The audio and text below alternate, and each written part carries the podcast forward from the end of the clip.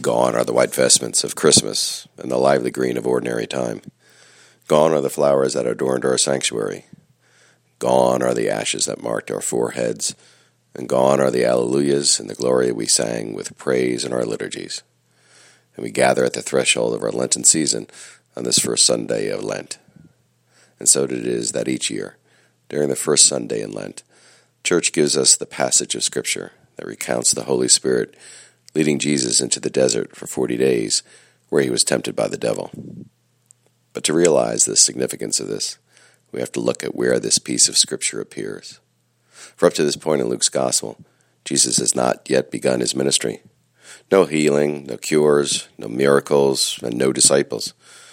Rather, Jesus breaks from any Jewish tradition and heads to the Jordan River trying to undergo what was then a pagan ritual and is baptized by John, whereby the heavens open up and Christ is filled with the Holy Spirit, and he hears a voice call him Beloved Son by one who is pleased. And from there, the Holy Spirit leads Jesus into the desert. Teresa and I head to Albuquerque a few times a year to see our son and beautiful daughter in law. That high desert area is an incredible land. The surrounding mountain ranges and vast sky serve as God's canvas as each sunrise and sunset paints an incredible scene. During the day, you're careful to carry water with you, for it does not take long for the dry, arid air to leave you parched and hungering for thirst. Walk a short distance, nothing looks familiar. Walk further into the wilderness, and it becomes a dangerous land. But it seems clear that before Jesus could begin his ministry, he needed time in such kind of space. He needed to go to a place in solitude that was without distractions. He needed to wrestle the same temptations we face of power, possessions, and prestige. And only after all that and more, during those 40 days of fasting and prayer, does he have the clarity to head back to Galilee and begin teaching in the synagogues where all came to listen.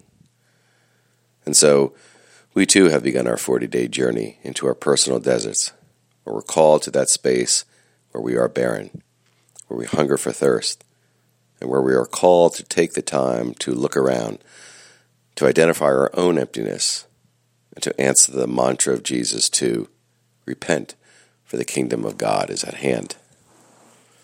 Repent no, that doesn't mean that you need to walk around in sackcloth and ashes while beating upon your breasts in order to show everyone how mournful and contrite you are for your sins.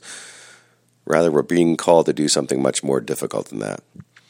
For the repent that Jesus talks about means to turn oneself around, to change one's viewpoint, viewpoint, to change the way we think, to rid ourselves of our ego. For the three temptations that were recorded See, Luke implies that there were others. They're all really fed by our sense of self. We're tempted to fill our emptiness with stuff by gathering more and more possessions, hoping that our thirst, our pain, our barrenness will go away. We focus on power and control and self satisfaction, for if it feels good, it must be good.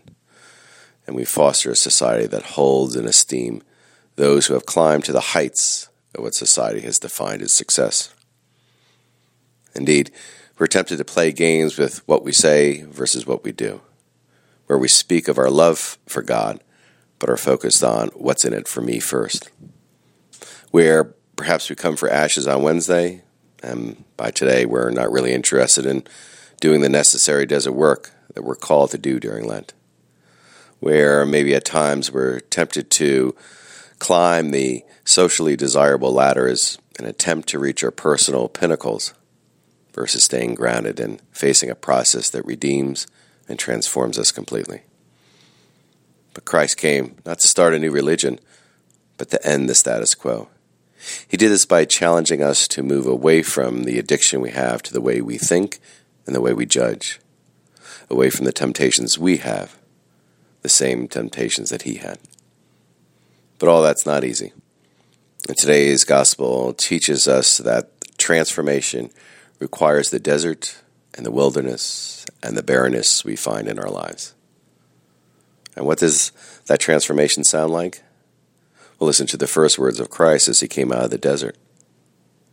The Spirit of the Lord is upon me, because he has anointed me to bring glad tidings to the poor, liberty to the captives, sight to the blind, and to let the oppressed go free. He was defining his ministry. He was defining what we are called to do. And it had to have sounded as radical then as it does today. So, as we have begun our 40 days of Lent, for some of us, we will build an artificial desert by what we give up for Lent, thereby creating the needed empty space and time. While others may already find themselves in their own personal desert. Perhaps it's dealing with an illness or death of a loved one, loss of a job, facing addictions, and the list goes on.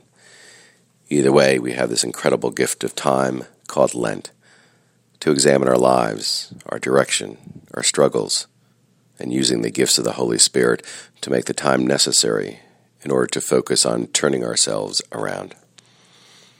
Over the next 40 days, God's grace through nature will feed that drab desert ground in Albuquerque, and by Easter, it will be ablaze with life and color. Lent is a time and an opportunity for that renewal and fresh growth to take place in our own hearts and our soul. So go guided by the Holy Spirit. May our Lenten journeys be filled with desert space and time so that we may be open to hear God's nurturing call. May we have the grace and wisdom to face the same temptations of power, prestige, and possessions that Christ faced in the desert, and to be open to transformation. And during this Lent, may we have the courage to face ourselves, to see our weak places, to touch our wounds, and be determined to repent, to turn around, and indeed believe the good news that the kingdom of God is truly at hand.